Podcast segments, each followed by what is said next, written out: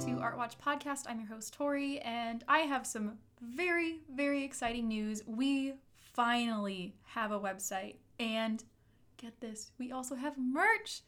If I could use the heart eyes emoji, I would, but you can't see that. um, but the website is www.artwatchpodcast.com.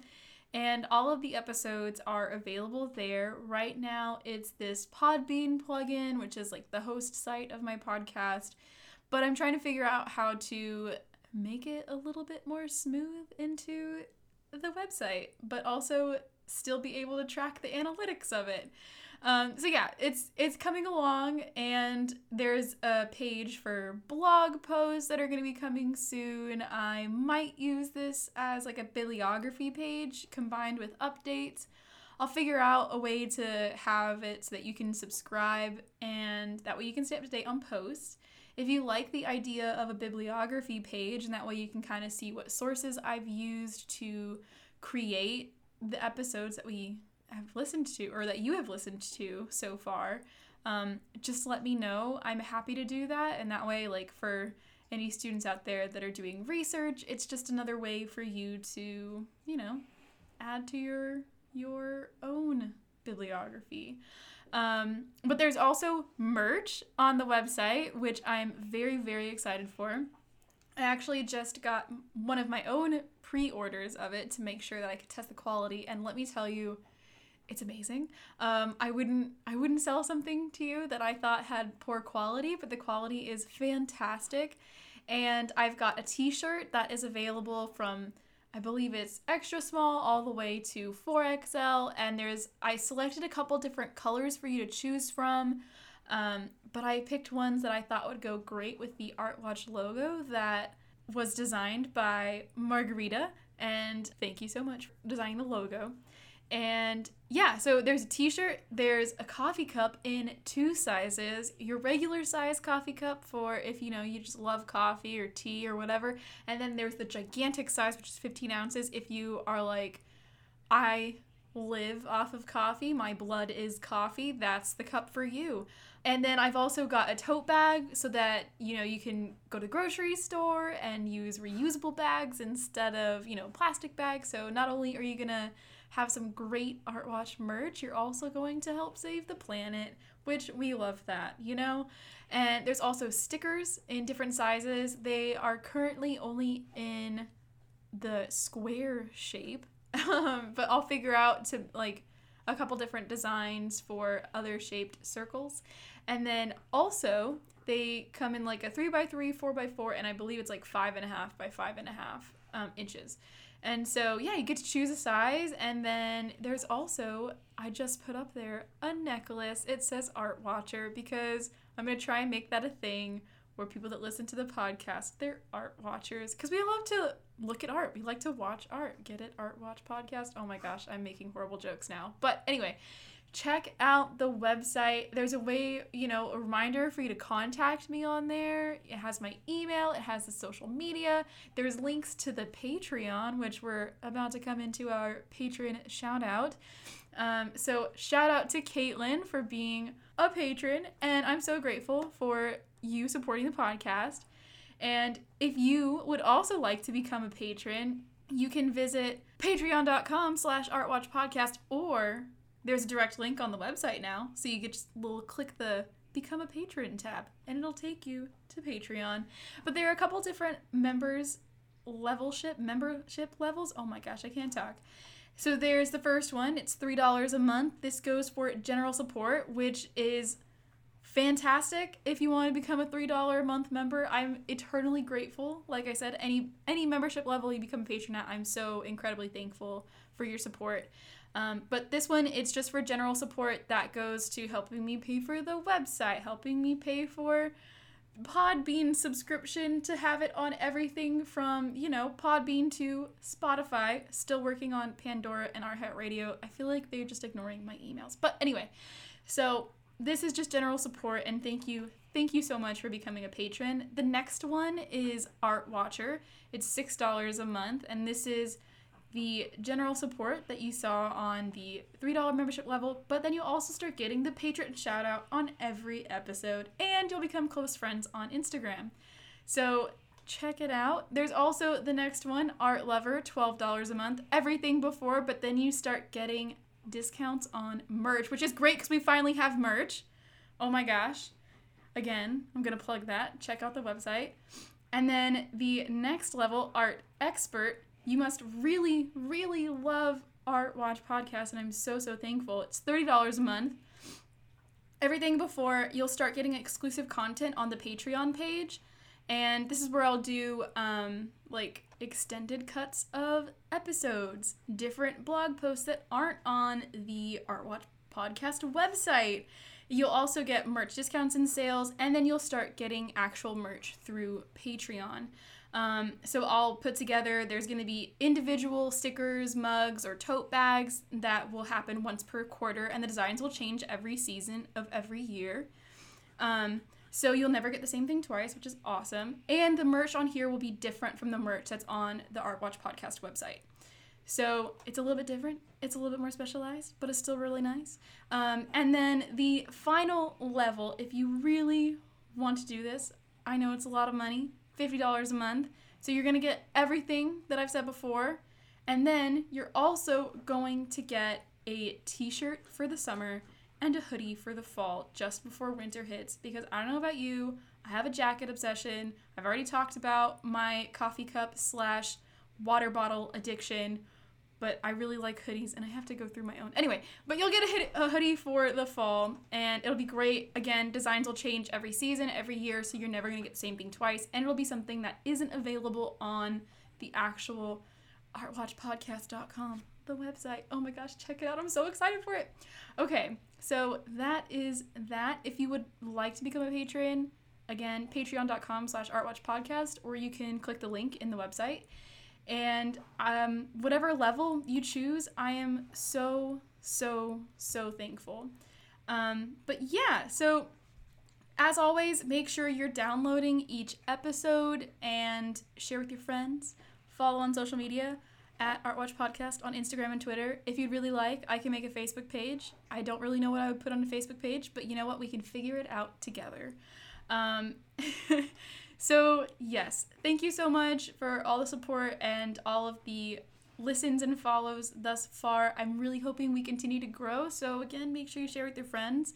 And now we're gonna jump into today's topic. Today's artist is going to be Lola Cueto. I absolutely love her work. I talked about her in my master's thesis.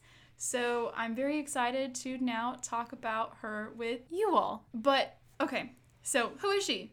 She was born in Mexico in 1897. She died in 1978. Her name is actually Maria Dolores Velasquez Rivas, or Lola for short, which is actually I learned this went this well not this winter break almost a year ago now when I did my study abroad, I finally got to see my my friend Anna in Mexico, and um, we looked at some of her works, and she said, "Oh, Lola is actually short for Dolores." I didn't know that. So if you didn't know that, now you do. Um, so she was a Mexican painter, printmaker, puppet artist, puppeteer, and craftswoman.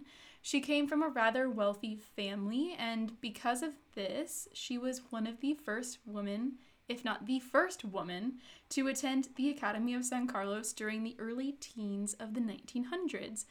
This is quite significant because this was one of Mexico's first fine art academies slash museums. It was kind of like museum meets school meets high school. It was really important and it was culturally significant from the I believe it actually started early on in colonization, but I'd have to double check on that. Um, so for her age, she would have started around 12, 13. That's when she would have started school.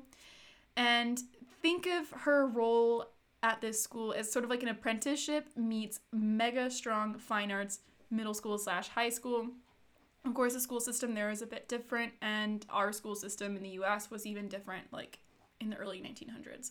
So it was this really, really unique program for her to be in and of course she had the privilege of coming from a wealthy family so it was probably a little bit easier for her to get into the school Um, and one of her classmates was actually David Alfaro Siqueiros. And if you have been listening to the podcast since the start, we actually had an episode on, on Siqueiros. So check out that episode. It's an earlier one. I think it was like episode four, I want to say. Um, but yeah, her schooling at San Carlos was abruptly cut short or was intermittent because of the 1910 revolution. And something I found interesting during the research of my thesis was that just before the 19 just before this, meaning the 1910 revolution, there was a centennial, which was sort of like this big celebration of Mexican independence. It was like the 100 year anniversary, and it featured a student organized exhibition under the guidance of Dr. Atl, um, who was another very well known Mexican artist. If you don't know about him, I'll probably try and do an episode about him in the future. But um, yeah, he was a super important figure in Mexican art history, and while there isn't any known evidence if she or Siqueiros participated, it would be interesting to know if they did. Um, because their schooling was quite radical in the sense that it was on the eve of the 1910 revolution, so things were being pushed against the Porfiriato, and there was all sorts of stuff going on. Um, and the sources that I had previously used in my research around Cueto claim that she chose to focus her schooling on more decorative arts, which, kind of looking back, it's a little bit sexist if you ask me, because she was likely pushed into this if her in her developmental years because of her gender. But when I was mining her Wikipedia entry, um, it's actually grown, which is really cool. Um, again, don't cite Wikipedia, but it's a great place to see what kind of sources are coming up. And I was able to find one, and one of the sources claims that as a youth, she was quite radical as a student, just like Siqueiros. And after her abrupt exit from San Carlos, she, along with Siqueiros, entered the Barbizon School and rebelled against the academy. And this Barbizon School was sort of like this outdoor education, and it was really radical, and yeah. Um, and I was actually able to track down the scholar that it came from and the article that it came from. And the scholar it the my spanish is still getting there. It's not perfect but it's still you know progressing. And it seemed like she was either a phd candidate in art history or she had recently graduated with her phd in art history from unam which is like one of the best schools in mexico um, especially you know for art history. And it i would really like to see which sources she used because um, this probably has a lot to do with family archives. So they're probably not digitized by any means. And just for my own personal research, and of course, you know, for the podcast, I would really like to know what sources she was using and if maybe those sources had any inclination of if she participated in that student exhibition at the Centennial, which would be super cool and it would kind of like pull some threads of my own research together. But unfortunately, you know, I can't. But the person, she's now like um, the scholar that that published that article. She's now somehow related to the governmental side of the Department of Culture. I forget like what her actual title was, but yeah, so it's a legitimate source. So just make sure if you look at Wikipedia, you're making sure the sources are actually legitimate and they're not like an ancient.org.history. something and Oh my gosh, the amount of papers I've graded that use sources like that. Just guys, you have access to JSTOR. If you're a university student, use it. It's beautiful and chef's kiss. Anyway, um, so back to Lola Cueto.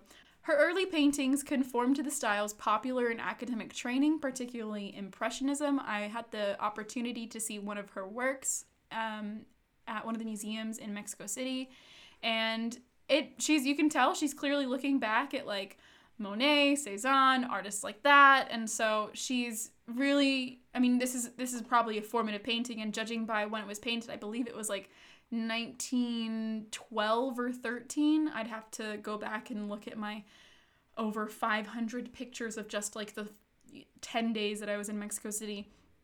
But um so yeah, she's this was really early on in her paint in her career as an artist. And judging by when she was in school, this was probably done while she was still a student. Because if she had started her studies at the academy in like the early teens of the 1900s, this was made around 1913. So she probably would have only been maybe like 16 when she made that work. like I said, her early paintings were indicative more of like academic styles that had now becoming accepted, such as Impressionism, if you know the history of it. It wasn't accepted in the beginning, but that's not that's not the point here. So she quickly moves from this more academic style to what she becomes well known for, and that is working with textiles and puppets, and both of which they would become sort of the primary medium that she would use in her practice. In addition to being a practicing artist, Cueto was also a teacher, and her and her husband's home became this hub for up and coming artists. She housed and taught Jean Charlot, which was a who was a French artist, and he had a successful career in um, Mexico City. And she was also neighbors with Rivera and Kahlo, which like mega small world. Um, but you can see that she's in this sort of like hub of artistic conversation. And her husband was actually also a very important and well known sculptor, but this episode's not about him, so he can take a back seat. Let Lola shine. Anyway, um, so Cueto's artistic contribution is strongly seen in her embroidery and tapestries, and she developed this specific technique for her tapestries that began with the traditional woven aspect and the traditional, like, embroidered aspect, but she actually blended this with the modern sewing machine and she was able to create these embroidered embellishments on the surface of the works that were a little bit well, well not a little bit but very different from hand hand done embroidery and hand done tapestry. So it was this really unique way to sort of bring the past and the present and combine them together and make a new um like a new quality of, of, of craft. And it's really cool. But um where was i? So and oh here we are. So her tapestries were also unique because she blended pre-columbian motifs with the modern stylistic motifs such as gourd forms. She also would nod to like a lot of natural elements like flowers animals and things like that. But the way she did it it again it brought that modern technique and it it had elements of like pre-columbian like the geometricness or like like i said the gourd forms. But then it also brought elements of modern folk work where you have like these really intricate floral patterns and she's kind of combining them combining them together to make something completely new and it's it, they're quite beautiful and, and some of them they're some of the works themselves are quite small, like her her textile works, but the detail is just impeccable. And I mean, I don't know if any of you during the beginning of the pandemic when I don't know if you like sewed your own masks, but I was doing a bunch of like embroidery on my own masks and it was intense and it was so hard and that was with, you know, absolutely like no understanding of sewing. So like looking back and, and thinking about her works that I was able to see, it's just incredible, like the amount of detail she was able to achieve. And granted, it was with this uh, sewing machine, but that doesn't make it any less valuable. Um, but yeah, so Cueto and her husband, um, they eventually went to Paris, and either they moved there or they would frequently visit. It was very hard to understand given the context of the sources that I had had used in my thesis, and when I looked back at them, it still wasn't any clearer. But she had a very successful career in Paris as well as her husband, and um, they freaking loved her. Like French critics really loved her, and I think part of this was because of Jean Charlot. Like he wrote very positively about her work, and um, I mean, yeah, it was really great. And yeah, so like the fact that she had such a successful career in France, specifically in Paris, and then she had a pretty successful career in Mexico, but she's not really talked about until recently in scholarship. And by recently, I mean like within the last like 20ish years, which for scholarship that's pretty that's pretty new.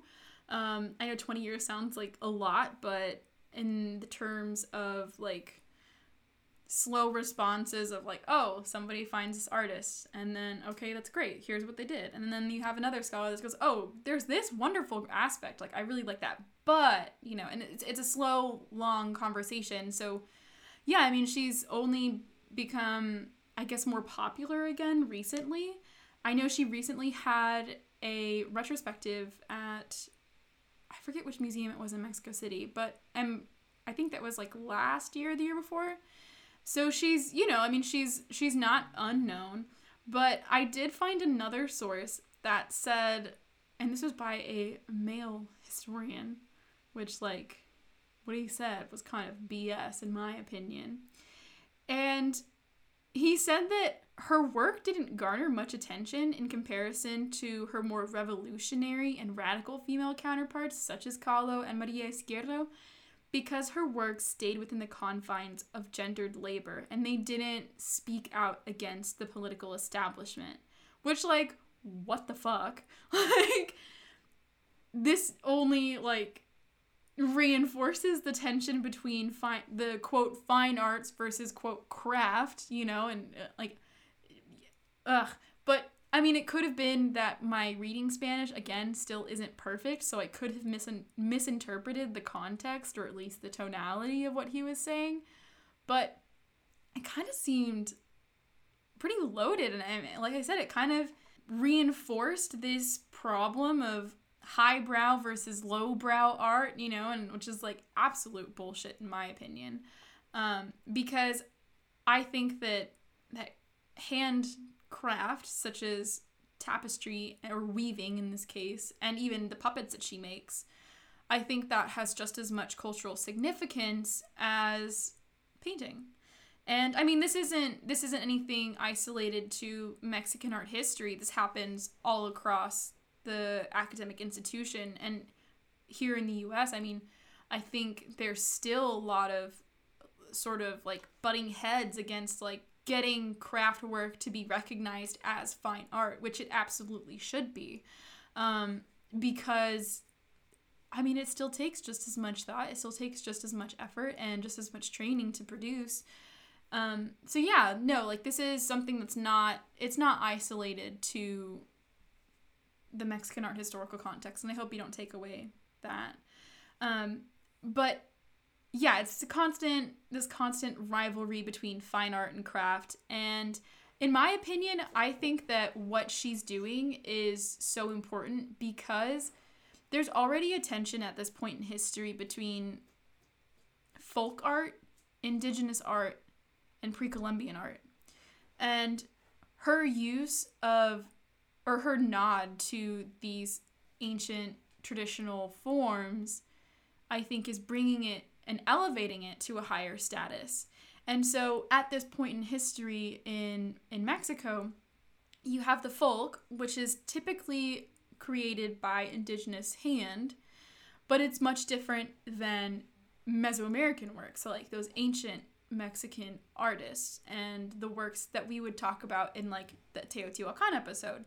Um, so there's this conflation of the ancient indigenous person with the modern indigenous person but they're more like the Me- mexican government and the upper class was much more critical of modern indigenous populations because again it goes back to that problem of the quote sleeping indian end quote that was used by vasconcelos manuel gamio and so many other influential people in Mexican government and in the Mexican like education sphere, whatever have you, that I think her her use of folk art techniques and her bringing this or revolutionizing like it was like I believe Jean Charlot said of the tapestry like embroidery I think really elevates craft. And rightfully so it elevates craft because the folk the folk art tradition in Mexico is very rich and it's very beautiful and it goes back to a lot of pre-Columbian ideas, but it's also so different because they're blending what they learned from the colonial context. So it's this unique already sort of like amalgamation of different styles put together and um, I actually had the opportunity to see a more folk exhibition at the Academia of San Carlos in Mexico City. It was actually right across the street from our hostel. And they have this really, really beautiful exhibition. It was actually about bugs. Um, but towards the end, you see all these hand created puppets And I mean, I can't help but think that Cueto's use of the puppet and sort of elevation of the puppet, you know, really maybe it influenced this production or maybe she was influenced by it. You can see that there's some sort of dialogue happening and I really appreciate that. And I don't know. Some of them were like these mythical forms, like you would see, like, I think the movie Coco, which, I mean, it's Disney movie, so how accurate can it be, right? I mean, I'm not saying it's accurate at all, but if you had watched it, you know, there's a concept of alebrijes, and they kind of had some of those in this exhibition that I saw, but it was like they were little paper mache creatures, and then they also had like corn and bugs and all sorts of things, and they talked about how like the dye and the paint or pigment rather that they used was made from some of these bugs and like the importance not only of insects in like diet of indigenous people but the importance of them in art. And so it was this really cool exhibition. Like her works weren't anywhere in that but they were in i saw like some of her works in other museums including um bellas artes and like one other i forget I kind of mix up the name. It's like the National Museum of Art, which is different than the Bellas Artes. Um, but yeah, she has works in both, and you can see like the traction of like what is more popular in her work. So the one, it was like the I think it was called the National Museum. It had she had like almost an entire room dedicated to her. It was I mean it was small, but most of her most of the work in there was her own, and it included like a painting, some of her puppets, and then on the outside she had like a couple other paintings, but mostly like these cute little puppet guys, and some of them were like hand puppets, and some of them were um, like they looked more like paper mache. And then at the Bellas Artes, they had her embroidery, and so it was like in a different way to experience the artist and the sort of like conversation she was having with traditional Mexican art practices and sort of bringing it into a more like modern context, I feel like that might be a little bit problematic, and I don't mean it to be, but I just mean like how she's blending all these different themes that she's learned about and was probably exposed to as you know um, a, a young person in Mexico City. And granted, I mean this is all through the lens of she's a very wealthy person. She probably I don't want to say, but she probably didn't have a lot of indigenous like ties in her family. And that's not to say she didn't. I don't want to, you know, like say something that's false, but her privilege as an upper class woman in Mexican society, you know, should be accounted for too. But there aren't enough sources, primary sources about her, and she's still, again, becoming a little bit more well known in the US context. So I don't have access to the sources, and I feel like I can't make like a perfect claim or like a strong claim about her own like subjectivity to the works that she's producing other than there might be a little bit of problem like taking credit away from indigenous people rather than you know but i don't know works are really cool and i feel like i've said that a lot but i definitely think that she's more revolutionary than some of the scholarship that i found has given her credit for because just because she's not like primarily using paint doesn't mean she's not actively changing the scope of Mexican art history. And yeah, so I hope you enjoyed the episode. I know I'm getting to that 30 minute mark and I don't really want to go over. Um, I'm going to plug the website again because I'm very excited for it. And it's www.artwatchpodcast.com. You can purchase merch. You can listen to episodes. You can contact me. You can learn about me. And then there's going to be blog posts. It's going to be great. We're all doing this together. Uh, but check out the website, buy some merch, show your love for Art Watch, and um, become a patron. Contact me if you think I got anything wrong in this episode, in a previous episode. My email is artwatchpodcast at gmail.com. I would eventually like to revisit Cueto because I think she's a very interesting figure in art history, and I think that she hasn't been given her due credit um, by many art historians, not just myself. And I would really like to, you know, keep pushing her into the larger conversation about art history. Um, so yeah, message me Follow me on social media, Instagram and Twitter at Artwatch Podcast. Become a patron, patreon.com slash Artwatch Podcast. Or if you can't remember that, just go to the website, artwatchpodcast.com. Thank you so much, and I hope you have a wonderful weekend.